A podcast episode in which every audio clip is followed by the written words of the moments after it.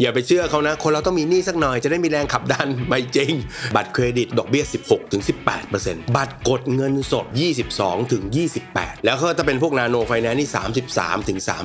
33-36%สุดท้ายเราต้องเอาเงินไปจ่ายพวกนี้เหมือนทำงานเลี้ยงเขาเลยนะฮะ Fastwork Podcast Money Buddy รายการการเงินคู่คิดสำหรับฟรีแลนซ์ สวัสดีครับผมหนุ่มจักรพงษ์ เมษพันธุ์นะครับ มาอีกแล้ว Money Buddy นะฮะ EP นี้เป็น EP ที่ 3 นะครับ หวังว่าคนที่ติดตามคงจะชื่นชอบกันนะครับอ่าแล้วก็ ความตั้งใจของรายการนี้ก็คืออยากให้คนที่ทำงานฟรีแลนซ์เนี่ยรวยได้สมใจหวังนะครับ เพราะฉะนั้นกรุณาเอาข้อมูลตรงนี้ไปใช้ประโยชน์ให้มากที่สุดด้วยนะครับ เราเก่งเราทำงานดี เรามีความสามารถเราหาลูกค้าได้เยอะสุดท้ายมันต้องจบด้วยรวยนะครับ ไล่มา 4 ข้อนี้มันต้องจบด้วยรวยแล้วนะโอเค เพราะฉะนั้นในตอนนี้ฮะมันเป็นปัญหาเหลือเกินสำหรับคนที่หาเงินได้เยอะนะครับ มันควรจะจัดการอย่างไรดีนะฮะ อย่างที่เราเคยคุยกันว่าฟรีแลนซ์เนี่ยเป็นอาชีพที่ เวลามาก็มาสะท่วมท้นนะครับ เวลาไม่มาเหงาเลยนะเงียบฉี่เลยนะครับ อย่างช่วงโควิดที่ผ่านมานี่ต้องบอกเลยว่าบางคนก็เหนื่อยเหมือนกันนะครับในบางสายอาชีพนะเพราะฉะนั้นสิ่งที่ต้องระมัดระวังก็คือเวลาที่เงินมันถาโถมเข้ามาเนี่ยมาเยอะๆเนี่ยผมเองก็เคยเป็นนะเวลาทำงานประจำนะบางทีเงินเดือนเราสักหมื่นเศษๆเนาะแต่พอไปรับจ็อบรับโปรเจกต์มาได้แสนหนึ่งความรู้สึกอันดับแรกคือ ฉันรวย ฉันรวย ฉันพร้อมจะหยิบจับจ่ายถูกไหมฮะเพราะฉะนั้นสิ่งที่มันจะเกิดขึ้นก็คือว่าเงินมันจะหมดแบบที่เราตกใจอะคือเฮ้ยได้มาต้องเป็นแสนแล้วมันหายไปไหนหมดนะครับดังนั้นอยากให้เราวางแผนแล้วก็มีสติสักนิดหนึ่งเพราะว่าพวกเราเนี่ยรายได้ไม่แน่นอน เพราะฉะนั้นสิ่งที่คนอย่างพวกเรานะครับควรจะจัดการเวลาได้เงินก้อนใหญ่ ๆ เข้ามานะครับมี 3 ช่องทางใหญ่ ๆ นะที่เราจะต้องดูแล้วก็จัดการนะฮะอันนี้พูดก่อนนะว่าหมายถึงว่าเราเคลียร์เรื่องของค่าใช้จ่ายอะไรต่างๆเกี่ยวกับงาน เป็นกำไรสุทธิแล้วนะนะครับถ้ายังไม่เคลียร์กรุณากลับไปดู EP เก่านะครับเราไปทำให้กำไอตัวเงินที่เราได้มาเป็นกำไรก่อน อย่าเอารายได้มาเป็นตัวตัดแบ่งนะ เอากำไรมาแบ่ง เพราะมันจะต้องตัดคืนทุนเอาไปหมุนเวียนก่อนนะครับถ้ามีกำไรเราทำอะไรได้บ้างนะครับอันที่หนึ่งครับการใช้หนี้ นะครับลองเอาไปเคลียร์หนี้ดูสักหน่อยนะครับว่าหนี้ต่างๆที่เรามีเนี่ยนะครับมันมีอะไรอยู่บ้าง โดยเฉพาะหนี้ที่เป็นกลุ่มหนี้บริโภค ต้องบอกนะครับว่าหนี้กลุ่มนี้เนี่ยใช้คำนี้เลยนะดูดกินความมั่งคั่งของเรานะฮะบัตรเครดิตเนี่ยดอกเบี้ย 16-18%บัตรกดเงินสดนะฮะ22-28 แล้วก็จะเป็นพวกนาโนไฟแนนซ์นี่ 33ถึง36 เพราะฉะนั้นเราทำมาหากินเก่ง แต่ว่าสุดท้ายเราต้องเอาเงินไปจ่ายพวกนี้เหมือนทำงานเลี้ยงเขาเลยนะฮะ เพราะฉะนั้นพยายามไปเคลียร์หนี้โปะปิดหนี้ต่างๆ เหล่านี้ให้มันเบาลงนะครับเราจะได้ไม่มีภาระเรื่องของดอกเบี้ยที่มากจนเกินไป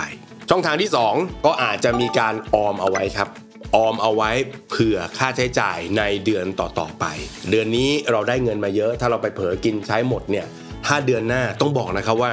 ผ่านยุคโควิดมาทุกคนจะคิดตรงกันแล้วว่าอะไรก็เป็นไปได้ ทุกอย่างกำลังไปได้สวยไปดีๆ พี่เขาตัดสินใจล็อกดาวน์ขึ้นมาอย่างเงี้ยมันจะสะเทือนขวัญพวกเรามากนะครับงานยกเลิกเงินหายหมดเลยเพราะฉะนั้นก็ต้องมีส่วนที่ 2 ครับออมไว้เอาไว้ใช้สำหรับช่วงวันข้างหน้านะครับช่วงที่รายได้อาจจะดรอปลงหรืองานหายไปนะครับทำให้เราสามารถดำเนินชีวิตประจำวันอยู่ได้แบบไม่เครียด คนเราจำคำนี้ไว้ฮะตื่นเช้ามาก็มีค่าใช้จ่ายแล้ว เพราะฉะนั้นการไม่มีเงินเข้ามาเนี่ยมันเป็นภาวะที่เครียดมาก ยิ่งถ้าใครทำมาหากินในเชิงสร้างสรรค์นะฮะอย่าไปเชื่อเขานะ คนเราต้องมีหนี้สักหน่อยจะได้มีแรงขับดันไม่จริงนะฮะกินอิ่มท้องอิ่มนอนหลับสบายนะครับความคิดสร้างสรรค์ก็แล่นเหมือนกันนะครับแล้วก็อันสุดท้ายครับอันนี้สำคัญมาก การทำงานในลักษณะฟรีแลนซ์เนี่ยมันเป็นการทำงานที่เรียกว่า เราทำงานเพื่อเงินสร้างรายได้ด้วยความรู้ความสามารถของเรา แต่ส่วนหนึ่งที่เราจะต้องขยันสร้างขยับเพิ่มเติมอยู่เสมอก็คือ สร้างอีกช่องทางหนึ่งให้เงินมันทำงานต่อด้วยนะครับหาเงินได้ก็ต้องเอาเงินไปทำงาน ให้เงินมันลงทุนแล้วก็เป็นไงฮะต่อยอดของมันไปได้เรื่อยๆนะครับท่านก็อาจจะต้องหาช่องทางเรื่องของการลงทุนนะไม่ว่าจะเป็นเรื่องของหุ้นกองทุนนะครับหรือการลงทุนในเงินดิจิทัลอะไรต่างๆ ซึ่งเราจะหยิบมาคุยกันในตอนต่อๆไป แต่ว่าควรจะมีการจัดสรรแบ่งไว้สำหรับการลงทุนพวกนี้ด้วย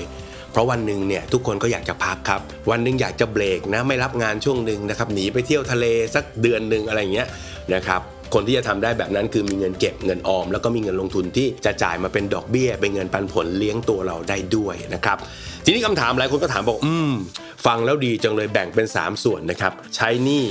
ออมลงทุนเพิ่ม แล้วมันต้องแบ่งสัดส่วนยังไง ต้องบอกว่าตรงนี้เนี่ยแล้วแต่แต่ละคนเลยนะครับบางคนเขาบอกว่าเขาไม่มีหนี้เลยนะครับไม่ได้สร้างหนี้สร้างสินอะไรไว้เลยนะครับก็อาจจะไปที่การออมเพื่อสะสมไว้ใช้ในวันข้างหน้า แล้วก็เพื่อการลงทุนเลยก็ได้ แต่ถ้าเกิดมีหนี้ก็อาจจะจัดสัดส่วนหน่อยทางงงๆชีวิตก็ 30 30 30นะครับโดยประมาณแบบนี้นะครับ และท้ายที่สุดครับแหมพูดถึงหลักการการเงินไปแล้วนะครับทีนี้พูดถึงหลักการของชีวิตบ้าง เมื่อกี้ไอ้ที่ 3 ข้อที่บอกไปเนี่ยก็คือถ้าบริหารแล้วแบ่งแบบนี้เนี่ยมันก็มีโอกาสทำให้เราเติบโตทางการเงินร่ำรวยได้เร็วนะครับแต่ก็อย่าลืมนะครับใช้ชีวิตให้เป็นชีวิตนะครับดังนั้นถ้าจะให้ดี